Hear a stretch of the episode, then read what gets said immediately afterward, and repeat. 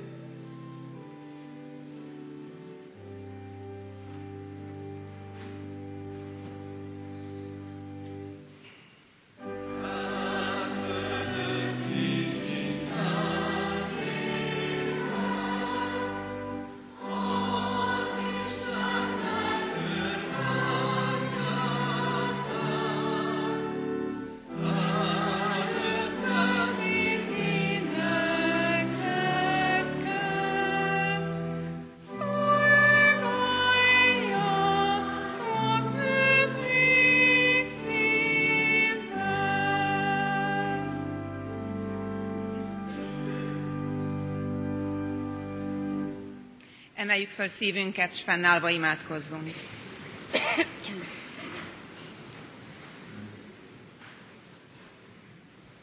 Istenünk, mennyei édesatyánk, hálás szívvel állunk meg előtted, mint a te néped, akik azért jöttünk el a te házadba, hogy megköszönjük gondoskodó szeretetedet, amit megtapasztalhattunk elmúlt hetünkben. Köszönjük közelségedet, köszönjük, hogy adtál erőt nekünk ahhoz, hogy örülhettünk az örülőkkel, és sírhattunk a sírokkal. Köszönjük, hogy ismersz bennünket jobban, mint mi magunkat, és neked nem kell semmiért magyarázkodnunk. Ismersz bennünket, és elfogadsz bennünket olyanoknak, amilyenek vagyunk. Szeretnénk őszintén mondani, hogy a Te akaratod kereséséért jöttünk el ma, és egyben kérjük a Te vezetésedet életünk mindennapjához. Nyisd meg a fülünket és szívünket, hogy befogadói lehessünk a Te üzenetednek. Légy az ige hirdetőjével és velünk hallgatókkal. Add, hogy áldott legyen-e mostani néked szentelt óránk. Jézus Krisztus nevében kérünk téged, hallgass meg minket. Amen. Hallgassa meg a gyülekezet Isten írott igéjét Pálapostolnak a korintusi gyülekezethez írott első levelének 15. részéből, az 58. versből. Isten igéje így szól. Ezért, szeretett testvéreim, legyetek szilárdak, rendíthetetlenek, buzgolkodjatok mindenkor az Úr munkájában, hiszen tudjátok, hogy fáradozásotok nem hiába való az Úrban. Amen. A gyülekezet foglalja el a helyét.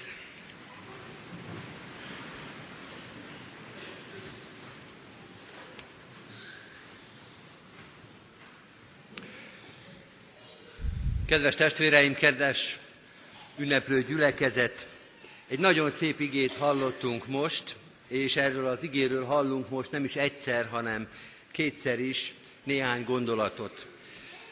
Egy olyan szép ige, amely méltó arra, hogy akár egy lakószoba, vagy egy osztályterem, vagy egy tanári szoba, vagy egy egész intézmény falára kikerüljön.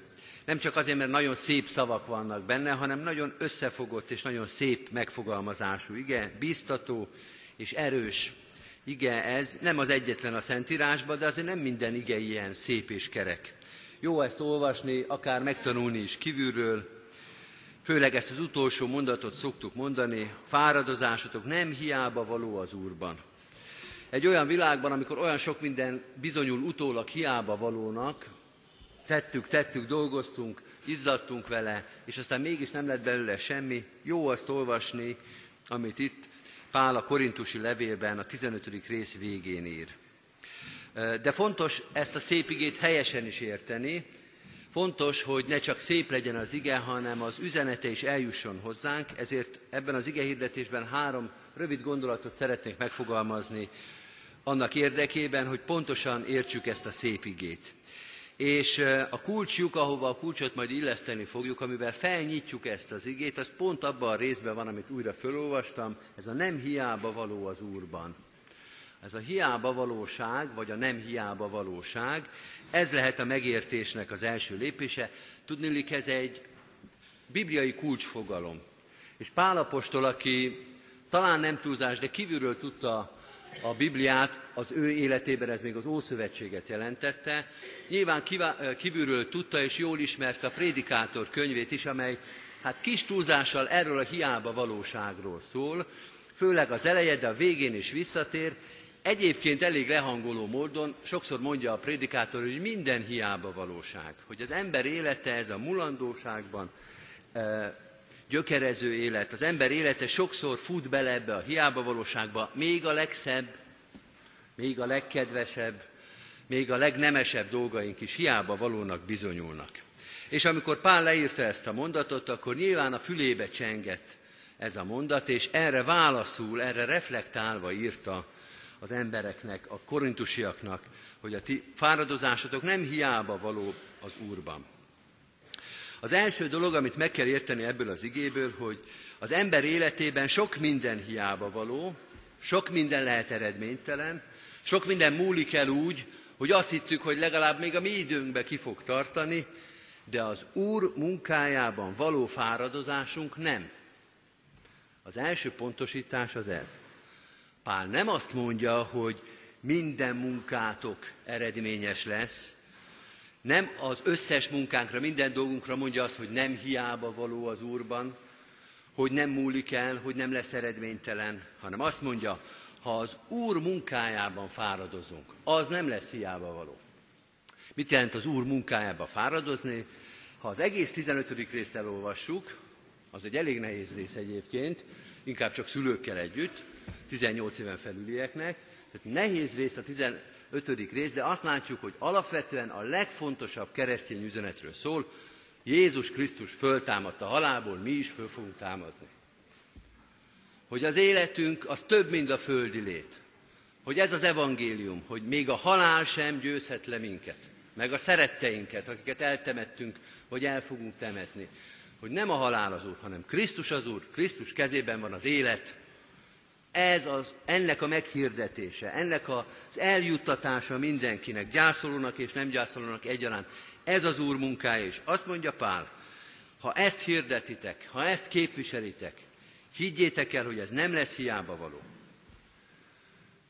Nem arról van szó, hogy az életünkben ne lenne, a keresztény ember életében is sok olyan dolog, amiért megküzdöttünk, amiért dolgoztunk becsülettel, még úgy is nézett ki, hogy eredményesen.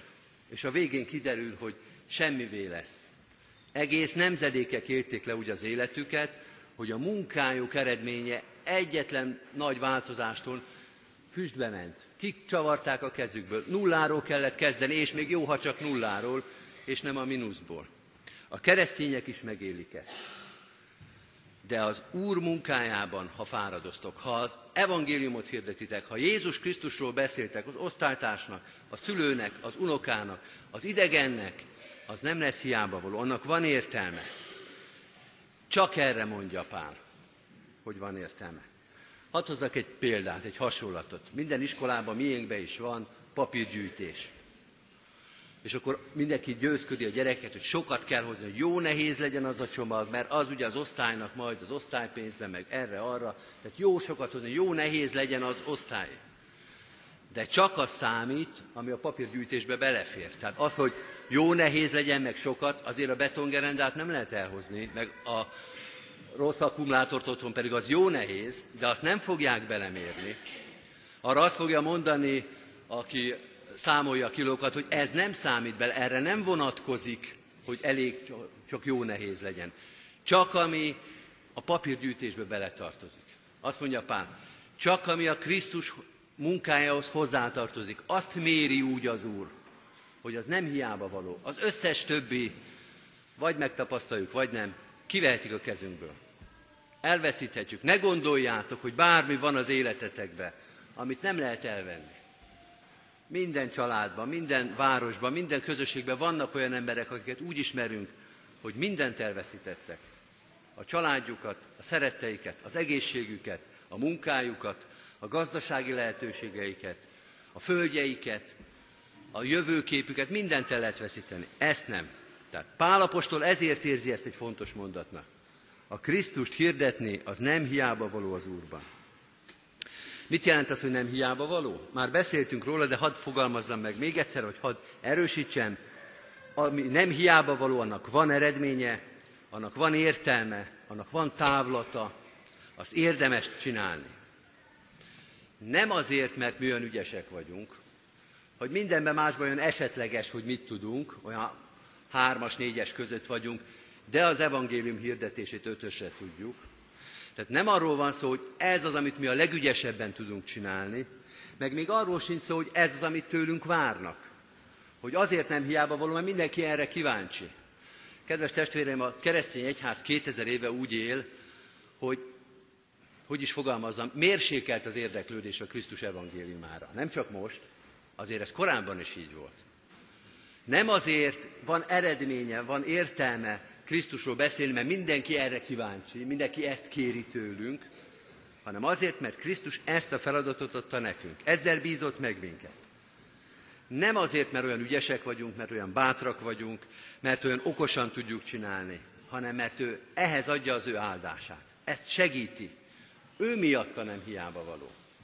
Ő miatta működik ez a dolog, nem miattunk. Megint hadd mondjak egy képet. Az elmúlt nyáron voltunk a Balatonon, és Balatonon minden strandon lehet bérelni olyan vízibicikliket, amin olyan csúszda van. Biztos ismeritek, ez egy nagy műanyag tákolmány, két ember ül elő, tekeri a vízibiciklit, és közben a gyerekek meg csúszdáznak. Nagy találmány, nagy öröm. És láttam egy családot, ahol két kisgyerek ült azon a helyen, ahol a vízibiciklit kellett tekerni. Ők vitték az egész családot. Na most ezt, aki próbálta, már tudja, hogy elég messze vannak a pedálok, úgyhogy a két gyerek csak úgy bökötte a pedálokat, éppen, hogy eltalálta, ellenben a kormányt, ami középen van, azt össze-vissza tekerték. Hol erre, ameddig csak lehetett. Ettől függetlenül a vízi bicikli szép egyenletesen ment a móló felé, sem erre nem tért ki, utána egy szép elegáns kanyarra beállt a móló mellé, és leparkolt is. Néztem is, hogy milyen ügyesek ezek a gyerekek. De hát persze nem ők voltak, hanem az apuka, aki nem volt a vízibiciklen, hanem hátul tolta a vízibiciklit, igyekezett irányba tartani annak ellenére, hogy a kormánykerék ide-oda járt, annak ellenére, hogy a pedálok viszont nem jártak, mert a gyerekek nem tudták elérni. A vízibicikli, vízibicikli szépen ment. Kedves barátaim, így működik az egyház. Hogy ott fönn böködjük a pedált, amennyire tudjuk, a kormánykereket össze-vissza rángatjuk, és mégis az Úristen sokszor, nem mindig, de sokszor megengedi, hogy az egyház célirányosan, egyenletes vonalú, egyenletes mozgásban, szépen a meghatározott pályán menjen pont oda, hova kell. De az nem azok miatt van, akik fönnülnek, hanem aki hátulról tolja. Aki hátulról megóvja azt a kis tákolmányt, hogy össze-vissza pörögjön, és hogy értelmetlen legyen a munkája. Azt mondja Pál, ha nem hiába való az egyháznak a munkája, akkor az ezért van. Még egy szóról szeretnék röviden beszélni, ez az utolsó szó. A fáradozásotok nem hiába való az Úrban. Gondolhatnánk, hogy ez egy olyan kegyes frázis, amit minden bibliai mondat végére odaillik tenni, hogy az Úrban van ez a dolog. Hát persze, minden az Úrban van, az egyházban, de ennél többről van itt szó. Ez nem csak egy udvariaskodás, hanem ez egy fontos dolog. Azt mondja, nem hiába való az evangélium hirdetése az Úrban, vagyis az Úr szemében, az Úr megközelítésében, ahogy az Úristen látja. Ez mit jelent? Két dolgot jelent. Az egyik az, Krisztusról beszélni akkor is eredményes, ha csak az Úristen látja az eredményét, és más nem.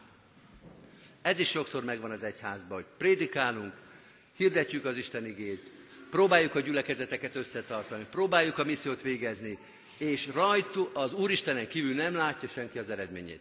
Se a társadalom, se a körülöttünk lévő, se mi sokszor, végezzük, végezzük a munkákat, és olyan, mintha nem lenne eredménye, de nem az a kérdés, hogy mi látjuk-e az eredményt, hanem az Úristen látja. És sokszor ő látja azt is, amit mi nem. A munkátok nem hiába való az Úrban. Az legyen a kérdés, hogy az Úristen látja az eredményt. Ha a társadalom nem látja, az nem számít. Még az se számít, ha te nem látod, csak az Úristen látja. És fordítva, hiába látja vagy véli látni a társadalom és te is az eredményt, ha az Úristen nem látja, akkor annak nem sok értelme van. Csak az számít, ami az Úristennek is számít. Az összes többi az itt fog maradni. Végezhetünk mi bármilyen szolgálatot, ha az Úristen azt nem látja eredményesnek, akkor az, hogy a társadalom örül neki, meg hogy mi örülünk neki, meg büszkék vagyunk rá, az itt fog maradni. Az a kérdés, hogy az Úristen látja, és amíg ő nem látja, addig nem is igazából érvényes.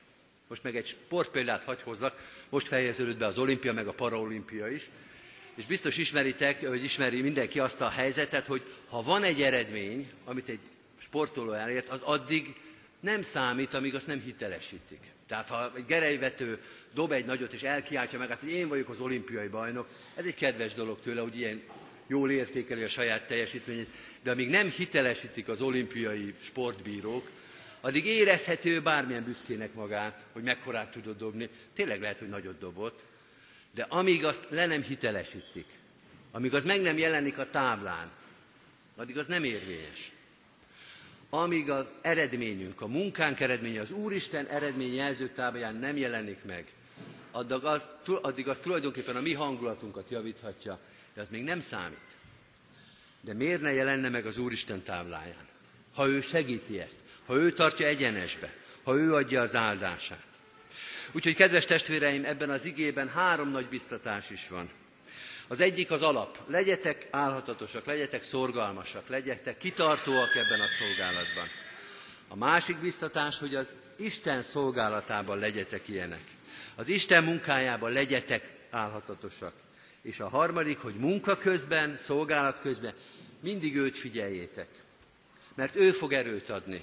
Ő hitelesíti a teljesítményeteket, és ha nem hiába való a munkátok, akkor azért lesz, mert ő rábólint.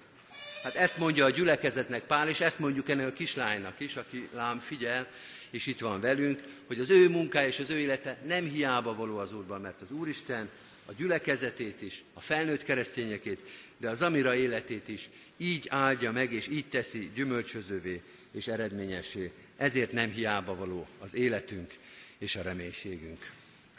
Amen. Kedves testvérek, válaszoljunk Isten igényére, és a válaszunk most egy énekszó lesz, amit az általános iskolai tanároktól hallgatunk meg. Egy énekes könyvi ének lesz ez egyébként, a 472 de most ők fogják énekelni, hallgassuk őket szeretettel.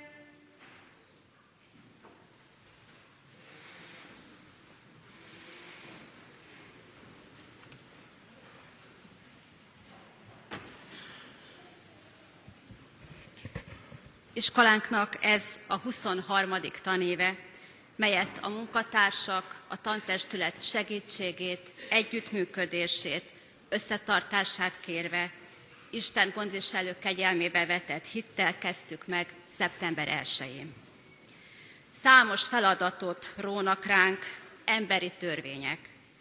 Mások által megfogalmazott és belőlünk fakadó elvárások, hiszen a teher alatt nő a pálma jelmondat nem csak az osztálytermekben, hanem a tanári szobában ülőket is kötelezi. A tíz munkaközösség augusztus végén egy teljes hetet szánt a tanév rendjének elkészítésére. Gondosan összehangolja ilyenkor minden évben sok-sok hagyományos, vagy éppen csak erre a tanévre vonatkozó programját, versenyét, családi napját, értekezletét, az osztályok vagy a teljes iskolai közösség ünnepségeit, Isten tiszteleti szolgálatait. Buzgolkodnak, fáradoznak, maguk elé képzelik mindazokat, akikért ezt teszik. Vajon mi szolgálná legjobban tanulóink lelki, szellemi épülését? Vajon hogyan segíthetnénk a szülőknek? Vajon milyen területeken képezzük magunkat tovább? És gyakran érezzük, nem hiába való mindez. Ragyogó tekintetek, hálás mosolyok, szülői készszorítások, és kiváló eredmények a visszajelzések.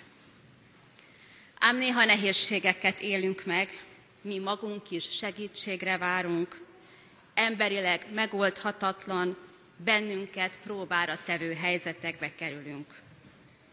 Mi azonban tudjuk, tudhatjuk, van kihez fordulnunk, van hová kiáltanunk, van honnan segítséget kérnünk. Ami az embernél lehetetlen, az az Úristennel lehetséges. Hozzáfordulhatunk, életünket, munkánkat rábízhatjuk, és a megoldás is tőle jön. Felemeli, kiemeli, átemeli mindenen azokat, akik ezt tőle kérik.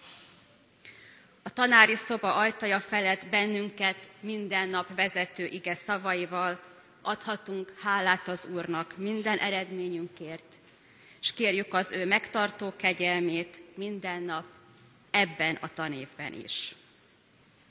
Legyetek szilárdak, rendíthetetlenek, buzgolkodjatok mindenkor az Úr munkájában, hiszen tudjátok, fáradozásotok nem hiába való az Úrban.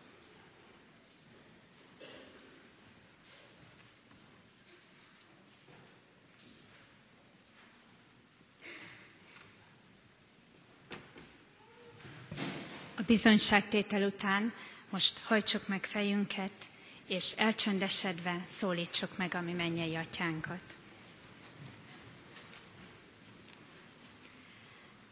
Áldunk téged, mennyei édesatyánk, hogy eljöhettünk ma a te házadba, de még inkább azért, Urunk, hogy te magad is itt vagy közöttünk, hogy szóltál ma hozzánk, hogy beszéltél a mi szívünkkel.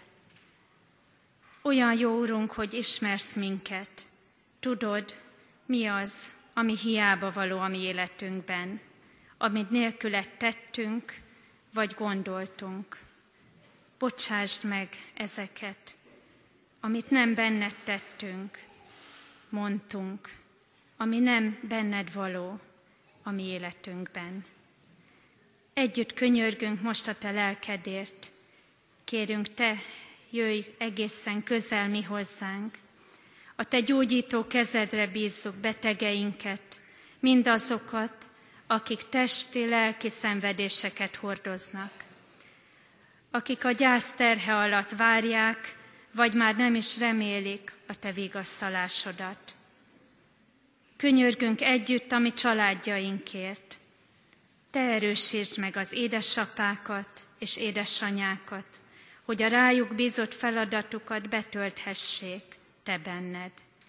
Áld meg gyermekeinket, akiket idehoztunk most eléd, hisz Te sokkal jobban tudod, Urunk, mire van szükségük. Te áld és erősítsd meg őket testükben, lelkükben. Könyörgünk népünkért, nemzetünkért, annak vezetőiért és vezetetjeiért. Lehessenek ők is Te benned elrejtve. Köszönjük, Urunk, hogy Jézus Krisztusért meghallgatsz minket sokkal jobban, mint ahogy azt mi el tudnánk képzelni. Áldott légy ezért, Urunk. Amen. Most pedig fennállva együtt is szólítsuk meg a mi Urunkat. A tőle tanult imádságot közösen mondjuk. Mi atyánk, aki a mennyekben vagy, szenteltessék meg a te neved. Jöjjön el a te országod, legyen meg a te akaratod, amint a mennyben, úgy a földön is. Minden napi kenyerünket add meg nékünk ma, és bocsásd meg védkeinket, miképpen mi is megbocsátunk az ellenünk védkezőknek. És ne vigy minket kísértésbe, de szabadíts meg a gonosztól, mert tiéd az ország, a hatalom és a dicsőség, mindörökké. Amen.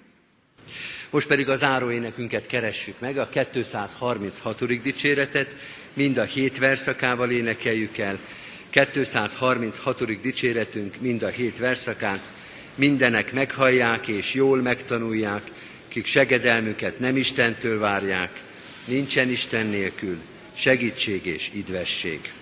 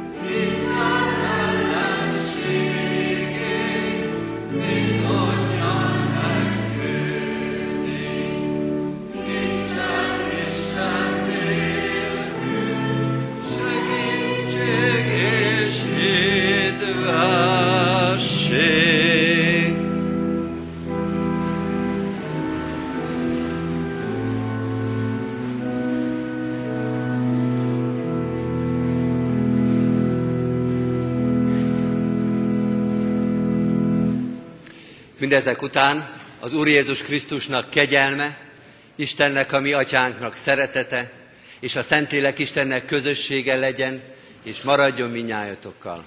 Amen. Áldás békességet az egész gyülekezetnek.